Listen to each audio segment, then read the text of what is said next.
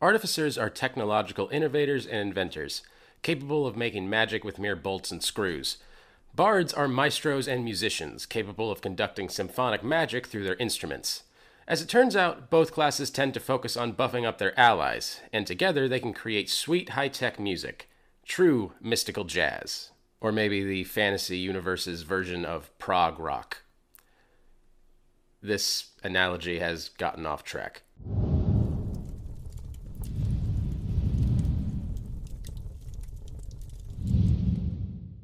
When push comes to shove, do these classes really synergize at all? Not really, but we're going for aesthetics and a cool theme here rather than min-maxed combat build.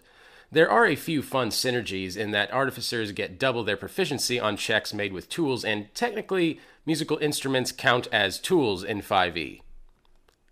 I guess. It may not be the most statistically efficient build at this time, but if you want a sort of funky vibe as you play a metal bard with a robot roadie and flying magical guitars, then this lovely character build is definitely going to be for you. Now, of course, there are some obvious downsides to this build. As with any multi-class combination, you give up on late-game features, and the progression on some of your other features will be a lot slower. In this case especially, we're going for two spellcasting classes that don't even use the same spellcasting ability. We're going to be tight for stats, and we're going to be giving up a lot of late-game spellcasting power in favor of spellcasting versatility. And ultimately, we end up with a character about on par with a regular bard with extra steps and a thing or two extra that it can do. There isn't a specific synergy we're building for here, so there isn't much really to kick in at any point. However, the flavor of the build is really complete once we get the archetype features of both classes. So I'd say the point it kicks in, really, is an optimal form of the build at 6th level. Now when it comes to the level split with this build, I recommend going for a level 13 Artificer and level 7 Bard, which gets us the best of our Bard subclass and makes our Steel Defender a beefier tank.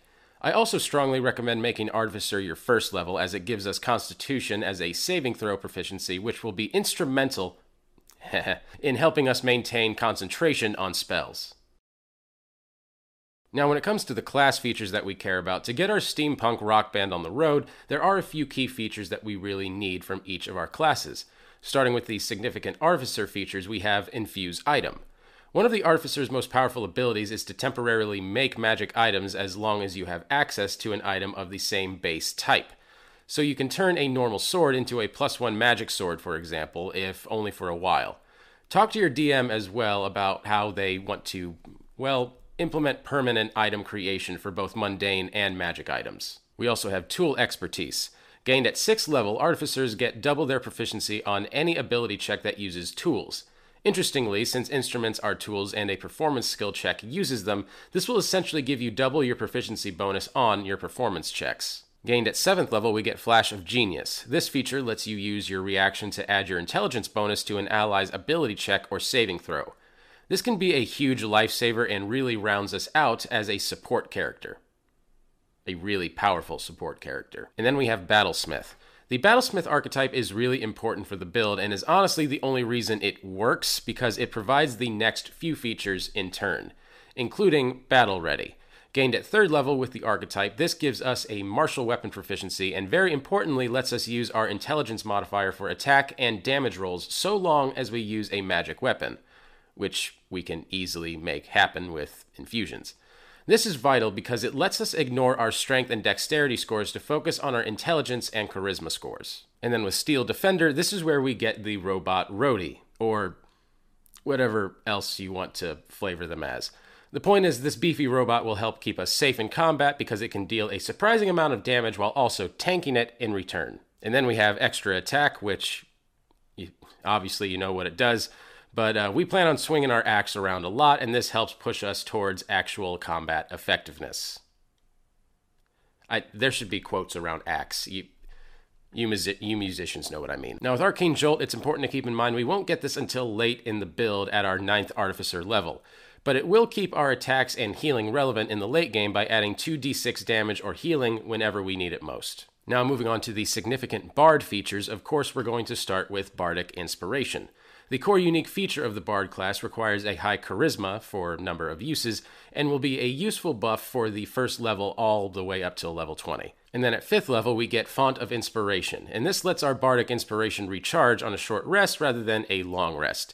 It returns Bardic Inspiration from an occasional buff to something you can use regularly every combat, and it's worth pushing this far into Bard in order to get. And then we have College of Creation, which must just be D&D's version of liberal arts school. This is honestly where we're going to get most of our flavor, and it has most of the features that we really want, such as Mote of Creation. Mechanically, this adds additional effects to our bardic performances. In flavor, though, it turns our bardic inspirations into literal music notes that fly magically around a person's head, or, you know, whatever other flavor you want to add to that. The music video epicness of all this, though, is strong, and I highly recommend it for anyone that likes to create cinematic scenes within their D&D campaign. Or just rip off the new Doctor Strange movie, I guess, technically. Which may have also ripped off something else. I don't know. And then we have Performance of Creation. This is one of the few places where the classes synergize. You gain this feature when you first take the archetype at 3rd level, and it lets you create objects with the power of magic. They don't last very long, but one of the issues with Artificer infusions is that you need the base items to infuse. With the Performance of Creation, you can just whip up literally anything you need and make your magic item out of it. Just make sure it's something that you only need for a few hours, and don't get too attached. And then with Animating Performance, this is where you can get the magic flying guitar I was telling you about. You gain it at 6th level as a feature of the archetype, and it lets you animate any item, large or smaller, into a surprisingly tanky ally. Now let's talk about ability scores, because this build is rough on them. But because we're able to use intelligence for our attacks, we can't be a total idiot, and we need charisma for our bardic spells inspiration, so we can't afford to be tone deaf either. We only really need to care about our intelligence and charisma scores, with our second consideration being our constitution score. We can't be a fully intelligence-based bard since bardic performances rely on charisma, but our multi-classed artificer can forego the physical scores. We want intelligence and charisma to be 16 or 18 as soon as possible, and I'd recommend at least a 12 in constitution. All the other scores we can ignore for dump stats, and for armor we can rely on medium armors if we don't mind a middling AC. When it comes to what races you should play as an artificer, I wouldn't really say there are any wrong choices at all, but if we want to slightly optimize this admittedly unoptimized build, there are some races up here on screen that I think fit quite well. However, I would definitely like to hear what your guys' opinions are on this. You guys always come up with far more interesting answers than the optimized ones, so please let me know down in the comments what you think you'll use for this build. So how do we put this rockstar together, and how does the build really work? What we get here is a support character that brings their own party around to support while slinging spells and hit songs as they swing their mighty axe guitar around. Bards require a musical instrument as their spellcasting focus, while artificers require an artisan's tool as their spellcasting focus. Now, if your DM is really nice, they can let your instrument count as that sort of tool. And please be sure to check first. If they don't, you can just be a bit cheeky and simply use a wrench or similar tool as the pick for your epic guitar in your other hand. And that is a very roundabout way to make that work, and I'm sure you could come up with a way more creative solution to it, but I digress. Now that you have both the spellcasting focuses in your hand that you need, we need to be able to swing it around. We can infuse your guitar, making it into a +1 magic weapon, and since we're a battlesmith, our axe is now also a spellcasting focus for our artificer spells. Congratulations, we're now casting both artificer and bard spells through the power of rock and a +1 enchanted guitar. Now what? Now we take the band on the road. Our Steel Defender sticks with us, and we can animate other guitar, amps, or whatever else we fabricate and feel fits our musician character as our dancing item. Sadly, both of these friends require our bonus action to attack, but thankfully the dancing item provides a passive effect, and we can simply fly it into our enemies to slow them down by 10 feet, keeping them off our backs. We can then rely on our Steel Defender roadie's reaction to swat down the attacks that get too close to us, and if our party members aren't around, we have two excellent targets for our bardic performance notes that will physically fly around looking pretty fantastic. The end result is a full-on mob of characters and heavy metal goodness, or again, whatever music stylings fit your character. Your Master of the Strings will fill a buff, debuff, and utility role for other players, with a magic axe to bring down in melee if the crowd gets a little restless. Both the Artificer and the Bard spell lists are full of excellent buff spells and protection spells, giving you plenty of options to help your traveling band out.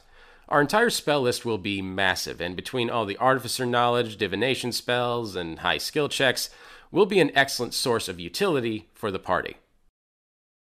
Usually at the end of these videos I have something kind of to sum up, or maybe even something analytical to say about these builds, but if someone out there runs a campaign that's just a bunch of you guys as this build, or variations of it, as a traveling band throughout the world, please tell me if you do that and how it goes.